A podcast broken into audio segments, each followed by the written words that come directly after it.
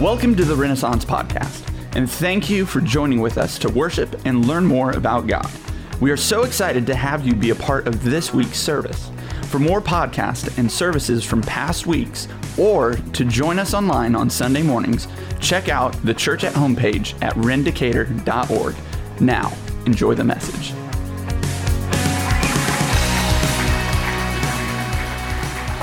Well, good morning, everyone. How are you? Well?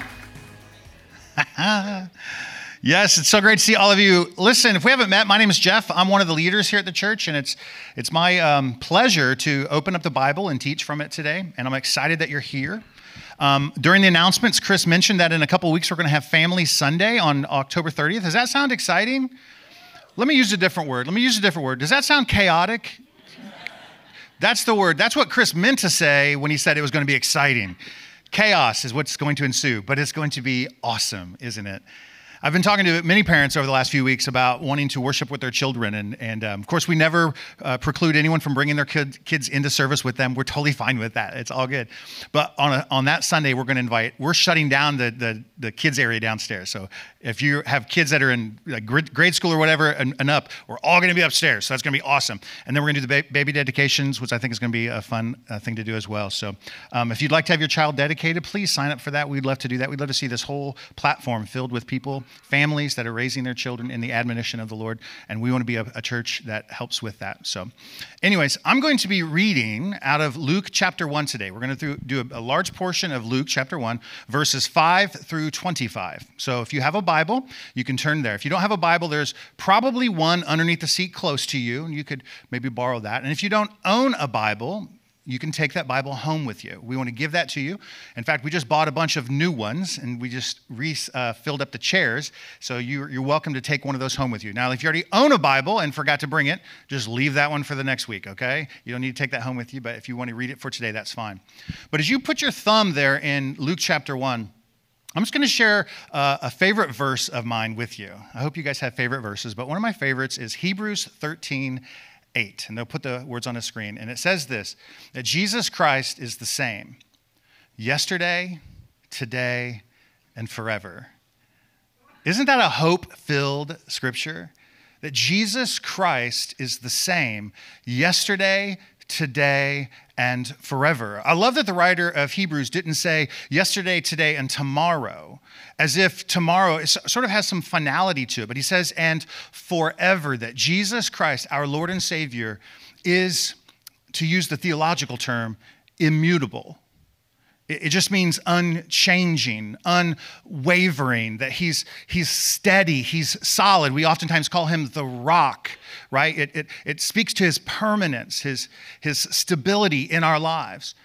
And, and I love that the Bible doesn't just teach us or tell us what God is like by saying things like He's the same yesterday, today, and forever. He doesn't just give us like a Bible verse to meditate on or read, but he also invites us to experience the divine attributes of God himself in the world around us. What I'm trying to say is we can, we can see the permanence of God in that scripture. He's the same yesterday, today, and forever. But hear me when I say this, but he's also showing it to us in other ways. Paul, the apostle, writes a letter to the Colossians, Colossians chapter 1, speaking about the preeminence of Jesus Christ. Colossians 1, verse 16 says this that for by him all things were created. By who? By Jesus. All things were created in heaven and on earth, the visible and the invisible. Invisible, sorry. Whether thrones or dominions or rulers or authorities, all things were created through him, Jesus, and for him. So, in the world that God has created, the invisible things and the visible things, God is Jesus is as He creates these things, He's revealing to us some of His divine attributes. And this is what Paul also says in Romans chapter 1. Another verse for you. We're building a little bit here, so bear with me. And Paul says in Romans chapter 1 that for his, Jesus, invisible attributes, namely his eternal power and his divine nature, they have been clearly perceived ever since the creation of the world in the things that has been made or in the things that have been made. So let's build on this for a little bit. So Jesus is the creator of all things. So in the beginning, when we read that in the beginning God creates the heavens and the earth, Jesus was the created creative element in that. So Jesus creates everything, invisible, visible, and in the things that we see, we can see some of his divine attributes, namely his divine power and his nature. And one of the things we see about his nature in the world around us is his vastness his giantness. I'm, I'm, looking for the wrong word, but there's a, there's a theological term for the hugeness of who God is, okay? And you've sensed it when you've driven up to the Rocky Mountains. You've sensed it when you stood on the edge, the precipice of the Grand Canyon, and your knees go a little weak. And if you're, if you're like me and you're afraid of whales, you sense it when you get close to the ocean, right? And it's so large and mysterious and spooky, and I don't want to go on the ocean ever. Ever. Like whales are a thing. That's why I live in Illinois. There's no whales in a cornfield in Illinois. But the greatness, you know, you, you sense it. How many people have heard others say this, or you say this yourselves? Like when you want to get close to God, you go for a hike in nature. Why is this? Why is this? It's because what Paul is saying that his divine nature, his attributes, his, his what he's like as a person has been placed in the things around us so that we can see them. And his immutability is no different. Uh, on Friday morning, I, I, there was a news report. Um, the same exact thing happened in these five different cities all across the globe. In Los Angeles at 6:50 a.m., um, something happened. In New York City at 6:57 a.m., the exact same thing happened. In Tokyo, Japan, at 5:39 in the morning, they experienced it as well, and it made the news. In Paris, France, 7:57 in the morning, all the Parisians experienced this exact same event. And, and I don't know if you saw it, it was in the news in Decatur. On Friday morning at 6:56 a.m., we experienced it too. Do you know what it was? It was the sunrise. Aha. It was a sunrise. I, I was just sharing with staff this morning that since the days are getting a little bit shorter and I'm driving into work today, I actually saw the sunrise. And I'm so thankful to God for that because if like if the sun always came up at like 5:30 in the morning, I'd never see sunrises. Right? But in his great love and mercy for me, I get to see the sunrise this morning. And, and hear me what I'm saying. What I'm trying to say is, is that the Lord is showing his permanence and his unchangingness in the fact that every every single day the sun comes up. Every single day the sun comes out. And we're sensing it now as, as, in, the seasons are changing, right? We're going into fall. How many people haven't turned on your furnaces yet, right? It's a game we play. I'm going to wait it out till November, whatever. But you get in your car every morning and turn the heat on. I'm just saying, right? So, but yeah, so after fall comes winter, winter comes spring, spring comes summer. And guess what happens? We do it again. And we do it again.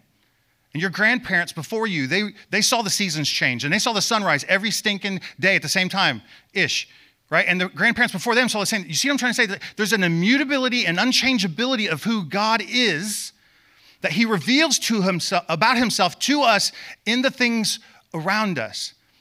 Oftentimes, we're so distracted with a hundred other things happening in our world, we miss it.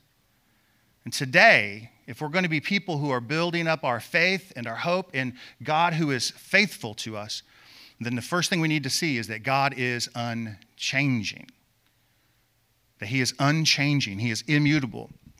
These natural events of seasons changing, days coming and going, they show God's immutability and even his faithfulness. The theologian A.W. Tozer writes this that God's immutability presupposes his faithfulness because if he is unchanging, it follows that he could not be unfaithful, since that would require him to change. When we look to the immutability of God, it, it's proving to us his, his unwavering faithfulness to us. In the Old Testament, God would do things for his people continually, time and time again. And as we read the story of God's people, they would oftentimes forget they would forget the good things that God has done and they would begin to worship other gods, false idols, whatever, and God would allow some type of judgment to come upon them. They would repent and they would turn back to God. And oh, yeah, that's right, God was good. God was good. But in all of those fallings away that the people of Israel had, that the Jewish people had, God never once broke his covenant with them. that he's been faithful to them. And God has been faithful even to us through his son Jesus Christ, because that was the promise that God has given all of humanity when sin entered into the world in Genesis chapter 3. When the world fell and broke and sin entered, Adam and Eve ate that apple. You know what I'm talking about? Right? In that moment when sin entered into the world, God promised that he was going to fix the world. And he was going to do so through the seed of a woman, which is a weird way to say a lady's going to have a, a son a woman's going to have a child, and that child will be the one to fix everything. Does anyone want to guess who that person is? Jesus. Jesus. Good answer. Gold star. I don't know who said it first. Mary? Gold star. Okay? That's the answer. And so God has been faithful to us in that since the beginning. And we're moving into this study now in the, the Gospel of Luke. And before we can read today's passage, I needed us to understand this because Luke is about to drop some heavy heavy information before us right now. And if you were if you were a first century Christian or first century Jew, the words that Paul speaks would have caused it would have elicited in you a physiological response. So let me just read a couple verses in Luke chapter 1 and then I'll talk a little bit about what I'm saying here. Luke chapter 1 verse 5 it says this and this is Luke writing about the Jesus, you know, whatever, this whole gospel here. It says, In the days of Herod the king of Judea, there was a priest named Zechariah and the division, of the division of Abijah, and he had a wife from the daughters of Aaron, and her name was Elizabeth. And they were both righteous before God. They walked blamelessly in all of the commandments and statutes of the Lord. Stop. So we're introduced to a couple people. We're introduced to uh, Zechariah and Elizabeth, but we're also introduced to this guy named Herod, most people think that Luke is giving us this sort of detail as an historical marker. So, like, all of this transpired when Herod was king. And that's true. We know that King Herod ruled Judea from around 37 to 4 BC, right? We know that. And so now there's a marker of about, about the time when Jesus was born or when John the Baptist was born, which is what we're studying today. But it's more than just that. Herod, you have to know, he was known for his colossal building programs. He rebuilt the second temple of, of, of the Jewish people in, in uh, Jerusalem. He built pagan temples all through the city there. He, he's, he did a lot of building projects, and because of that, he taxed his people relentlessly. This is why when you read the New Testament and they talk about Jesus eating with sinners and tax collectors, everyone goes boo, because everybody hates tax collectors, right? Because they were working for Herod the king. And he was also a cruel man. It's his way to the kingship. He thought some of his own family members were trying to take his kingship away from him, so he had them murdered. If you know the story of Jesus' birth, when the wise men come to Herod and say, Hey, we heard there's a new king being born, Herod goes, Excuse me? There's already a king, bro. And he finds out where Jesus was supposed to, to have been born in Bethlehem, and he, he sends his soldiers there to kill all of the young boys, two years and younger, so that he can wipe out Jesus. Fortunately, God rescued Jesus by a vision to his parents, and he went down to Egypt. This is called the murder of the innocents, that Herod was this guy Thousands of two years and younger children, boys, were murdered, and there was weeping all through the land. Um, Herod was so cruel, he knew at his own death nobody would mourn for him.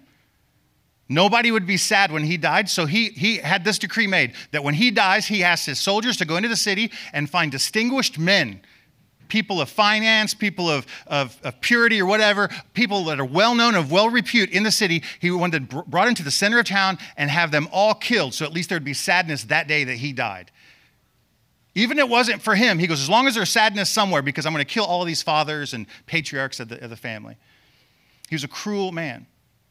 And when, when Luke is telling us this detail, if you're a first century Jewish, first century Christian even, this is more than just a time stamp for you. This should rise a, a shudder up your spine. This is akin to him saying, In the days of Hitler, you feel that? Like if you were Jewish and they were talking about something that's happening, and this is when Hitler was ruling, you, all of a sudden you're paying attention just a little differently. All of a sudden it matters to you more. Herod is the king of Judea. And we're introduced to Zechariah and Elizabeth. And, and it tells us that they're righteous people, that they're good people. He's a priest, he's one of the sons of Aaron. Oh, okay. So even though this is a wicked time, God's doing something because we're introduced to a priest now. This is all the details that Luke is giving us to tell us a story. But we continue to read about this righteous couple that are blameless to the commandments and all the statutes of the Lord. But verse 7, it says this But they had no child because Elizabeth was barren, and they were both advanced in years. Um, that's a polite way to say they were old. like if you get a birthday card and says, hey, you're advanced in years, they're just saying you're old and you won't be able to blow out the birthday candles on your cake, is what they're saying. So, in the middle of the story of this terrible time of Herod the king, now we're introduced to a priest. Yay, God's doing something. And then a woman who's barren, like, wait, what? And all of a sudden, if you know the Old Testament stories, you go, wait a minute, wait a minute, wait a minute. God is up to something. Because if you know the stories of the Old Testament, there were many women in the Old Testament who were barren. And God was faithful to them and gave them a son. If you know the story of Abraham and Sarah, that she was barren and God promised them a son and gave them a son. There's Rebecca and Isaac, they were barren. And then there's Jacob and Rachel, and, and they were barren and God promised a son and gave them a son.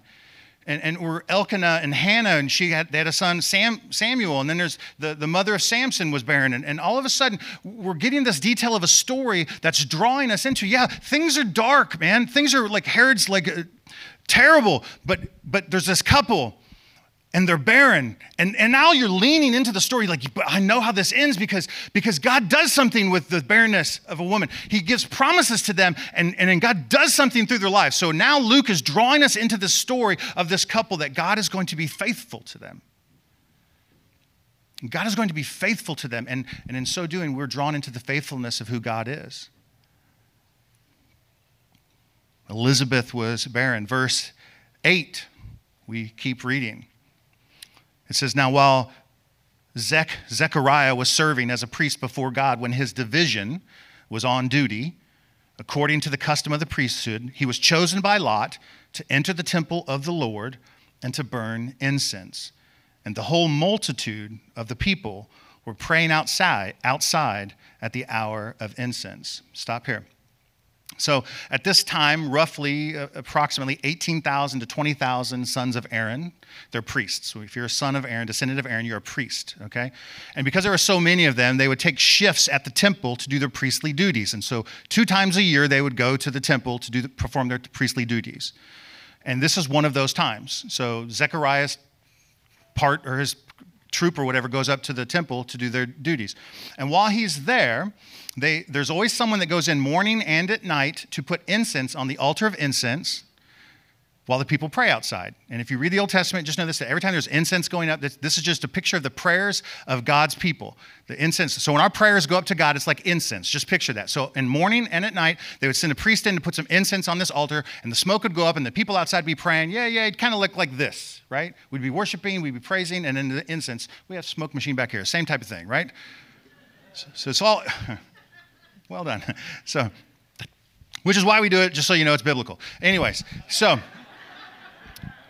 But Zechariah gets to go into the, the, the, the, the temple, and, and they say, we can't just let politics decide who gets to go in. We can't just let favoritism decide who goes. So they chose lots. It's just their, the ancient way of letting God decide. It's like shortest straw gets to go or whatever. They roll dice and whoever wins. And they just believed that God was choosing them one. And, and it just so happens that this barren couple that Luke is introducing us to, um, Lot, or sorry, the, the Lot is chosen that Zechariah gets to go into the temple and put incense on the thing.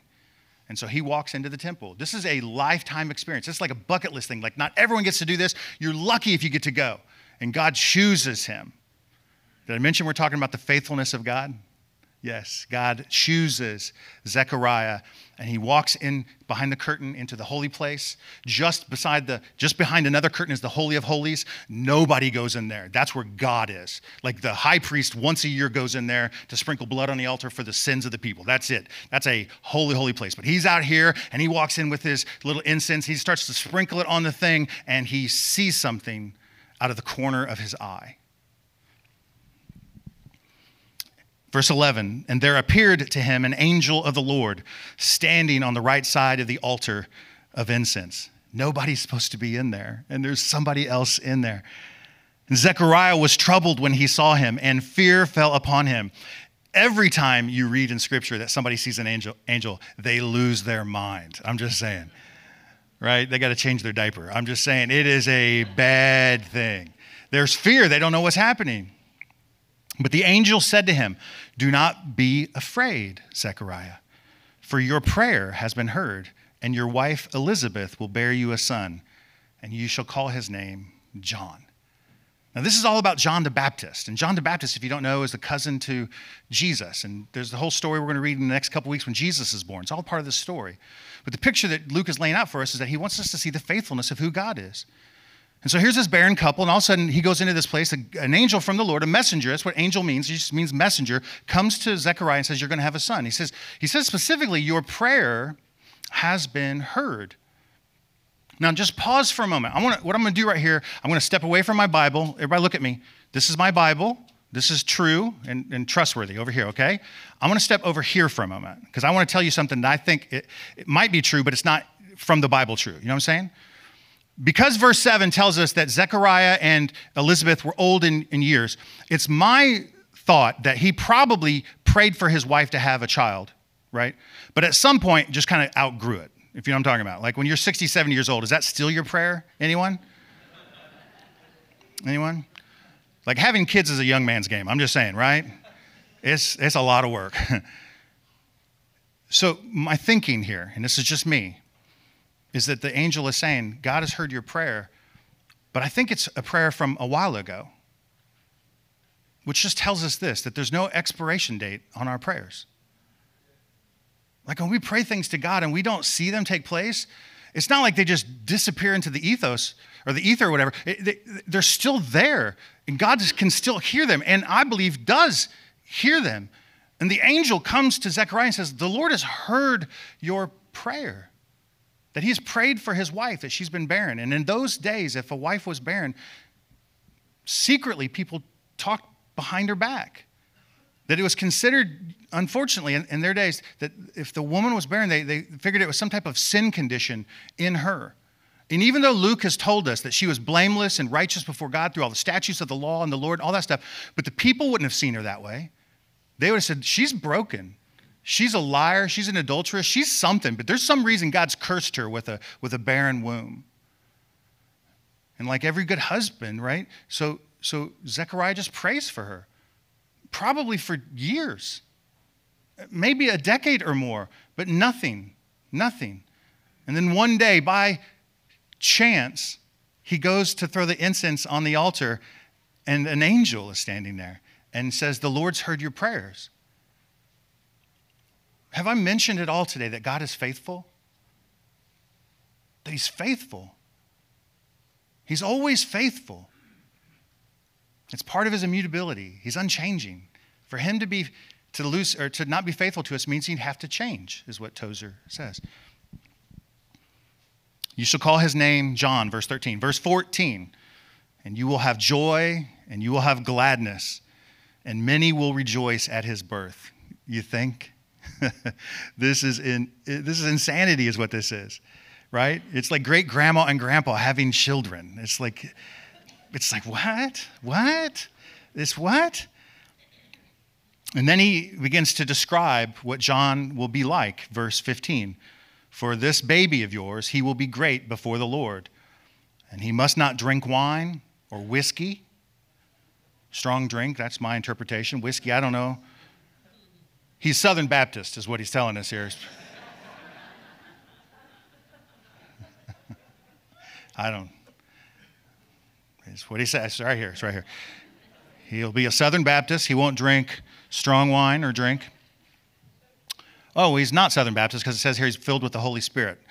Oh, oh, come on. Come on. Where's my love at for my Southern Baptist friends? Come on. Um, uh, uh, you should email me, jeff at rendecatur.org, jeff at rendecatur. I'll, I'll respond. Um, but he said John's going to be filled with the Holy Spirit even from his mother's womb. It's an interesting little detail. We don't have time to go into all this stuff, but the, the, John is unique and special. In verse 16, it says, He will turn many of the children of Israel to the Lord, their God, and he will go before him in the spirit and the power of Elijah. Hmm? He's going to turn the hearts of fathers to the children and the disobedient to the wisdom of the just. He's going to make ready for the Lord a people prepared. It's a very strange statement that he's saying, this angel is saying about John. Um, Just know this he's actually taking uh, some verses from an Old Testament prophet named Malachi. And Malachi, when he was talking about the Messiah that was to come, he was talking about how this person, Elijah, would go before him. And, and this is the story that Luke is uh, entering us into that a, a barren woman named Elizabeth and her priest husband are going, is going to have a child. And, and he's going to come in the spirit of Elijah. And he's going to make ready the people of God for the Messiah to come, Jesus. The next chapter we read is the birth of Jesus Christ. This is exactly what the, the prophet Malachi had said 400 years ago. And, and Elizabeth and, and Zechariah, they just find, find themselves thrust into this story the story of God's faithfulness. He's going to do what he said he was going to do. He's going to use you to do so, is what he's telling them. John's ministry, you know, he was the, the John the Baptist. He's the guy that would go down to the River Jordan and he would baptize people into repentance. His ministry preceded Jesus and grew immensely. There's a story in Acts, the book of Acts, where um, some of the apostles are moving into areas and they're finding believers and they're disciples of John. They're like, they, they, they're like, I mean, way out and far away, they, they've heard of John's ministry and baptism.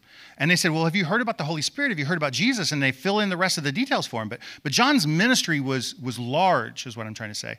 And that's what's going to happen to their child. And um, it's an encouraging thing if you're Zechariah. Anyways, moving on, verse 18. I still have some time. It says, Zechariah said to the angel, Well, how shall I know this is going to take place? Like, prove it to me. Like he has doubt. He says, How do I know this is going to take place? I'm an old man, and my wife is advanced in years. Doesn't call her old, but you see what I'm saying? Right? She's got her own conditions. That's pretty smart. Take note of that, men. Take note of that. Verse, in, in verse 19, the angel answered him. Like, I don't know if sternly or what. You can read into this however you want. But he says, I'm Gabriel. I'm Gabriel. Like I stand in the presence of God and I was sent to speak to you and to bring you this good news. And because you did not believe, and behold, you will be silent and unable to speak until the day that these things take place, because you did not believe my words, which will be fulfilled in their time. Stop. So he doubts this message from God. And because of that, he, he's struck mute. Now, um, can I just give you something to take home with you that just might frustrate you to no end?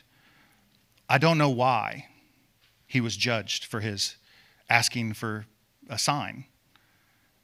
Abraham, remember Abraham and Sarah when she was barren and God says, You're to have a child? He goes, Yeah, how's that to happen? How's this to? He, he questioned back the angel of the Lord, but he didn't get judged. You guys know the story of Gideon in the Old Testament where he says he's going to do something great with him. He's like, Well, I don't know if it's true or not. Let me throw out my fleece, if you know the story of Gideon, and let there be dew on it, right? But not out here. And then and then does still doesn't believe the Lord and says, Okay, the next day, let me throw out my fleece again. And this time, let the dew be out here, but not on the thing. And like he's asking for a sign. God didn't judge, God didn't judge them. Why is why is Zechariah being judged? That's for you to figure out. I don't know. The Bible doesn't tell us. I mean, you could do a dive in on YouTube and some other crazy stuff out there and probably come up with something. But think about that. All he asked was for a sign. Wouldn't you?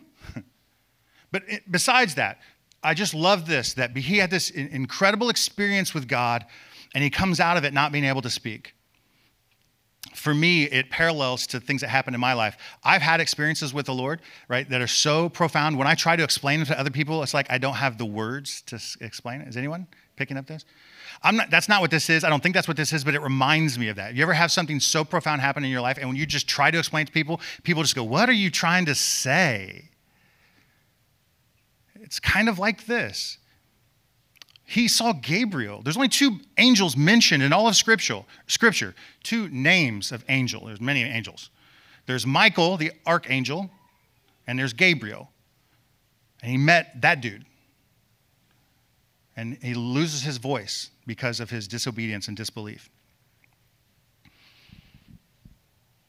Anyways, keep reading. It says, verse 20, oh, sorry, behold, you'll be silent.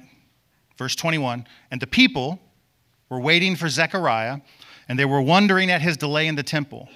So, what's going on in there? Like, why is he taking so long? You just got to sprinkle some stuff on the thing and then get out.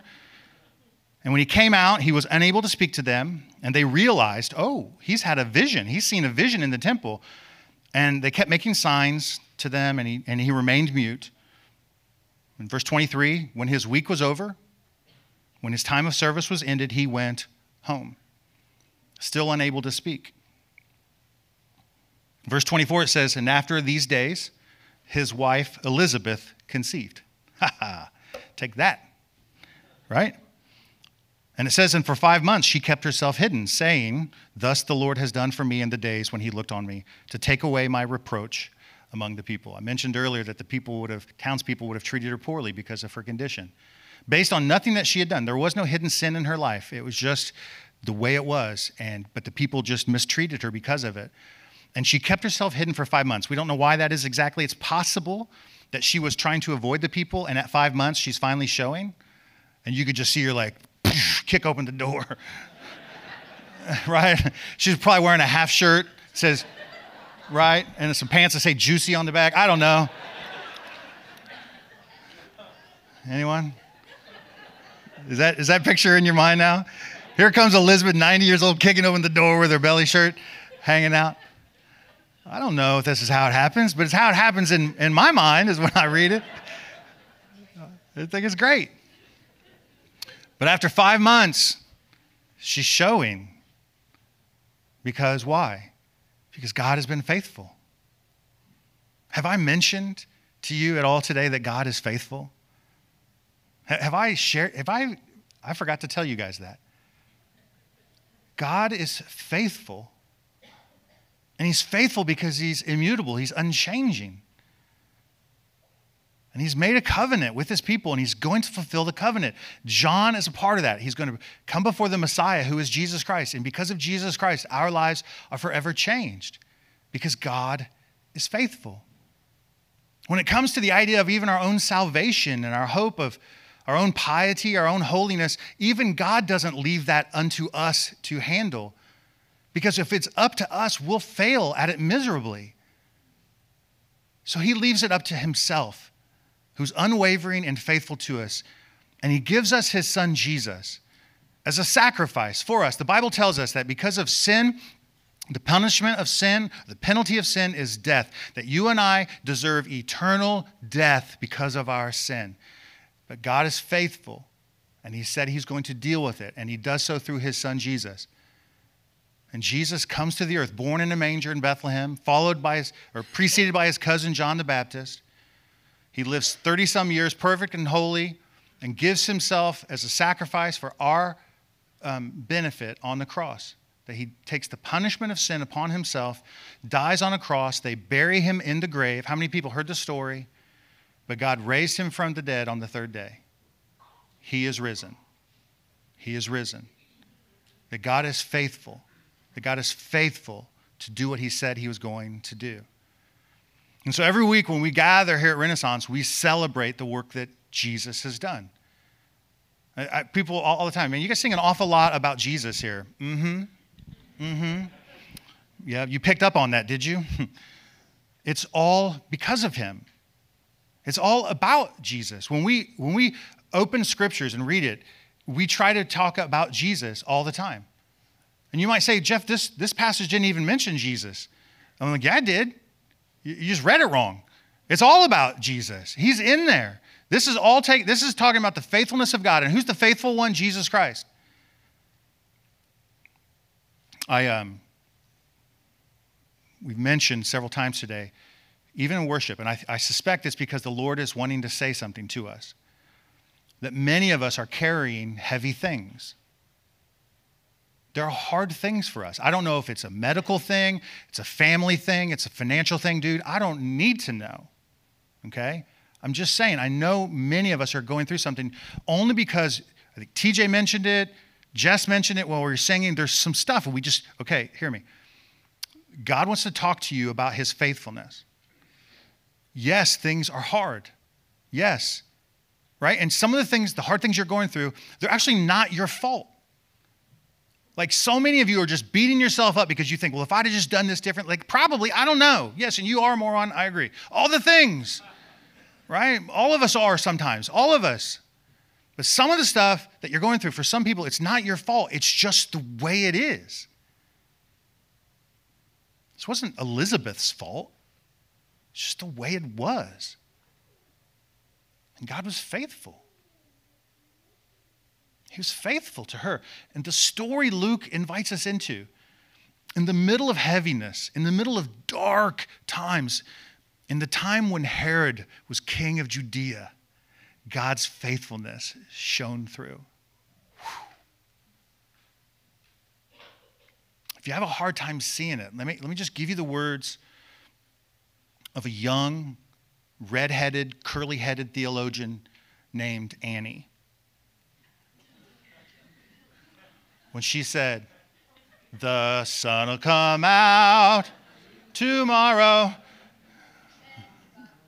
All right, all right. but it's true.